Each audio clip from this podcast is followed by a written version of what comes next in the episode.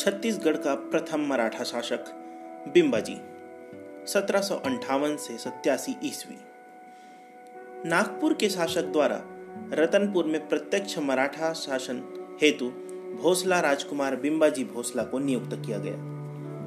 यद्यपि वह नागपुर के राजा के सहायक के रूप में यह नियुक्त किया गया था, तथापि उसने परिस्थितियों का लाभ उठाकर स्वतंत्रता पूर्वक शासन प्रारंभ कर दिया। बिंबाजी लोकप्रिय शासक सिद्ध हुआ। उसने शासन व्यवस्था में सुधार के प्रयास किए। न्याय संबंधी सुविधाओं हेतु उनके द्वारा रतनपुर में नियमित न्यायालय की स्थापना की गई। एवं राजस्व की स्थिति को व्यवस्थित किया।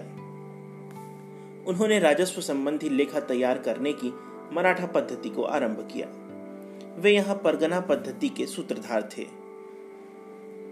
उन्होंने कुछ नए कर भी लगाए। अपने काल में इन्होंने राजनांदगांव एवं खुज्जी नामक दो नई जमींदारियों का निर्माण किया। वह धर्म परायणता का परिचय देते हुए उसने रतनपुर के एक पहाड़ी टीले पर भव्य राम मंदिर का निर्माण करवाया, जो आज भी विद्यमान है।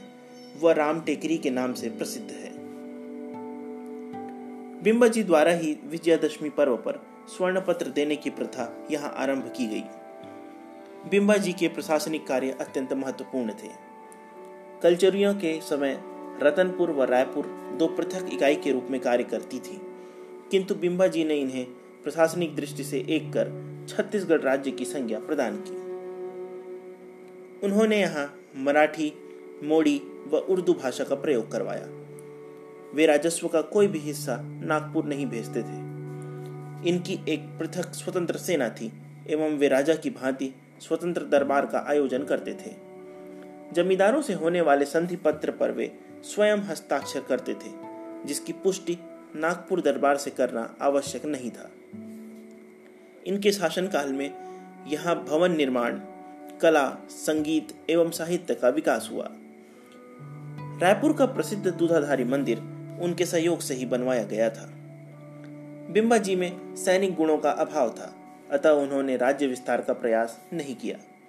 इन्होंने अपने शासन में धार्मिक कट्टरता का परिचय नहीं दिया।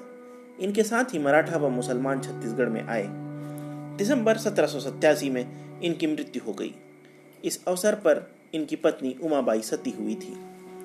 बिंबा जी की मृत्यु पर रतनपुर की जनता शोक में डूब गई थी। यूरोपीय यात्री कोलब्रुक, जिन्होंने छत्तीसगढ़ की भी यात्रा की थी, ने लिखा है बिंबा जी की मृत्यु से छत्तीसगढ़ को सदमा पहुँचा था, क्योंकि उनका शासन जनहितकारी था। वह जनता का शुभचिंतक व उनके प्रति सहानुभूति रखने वाला था।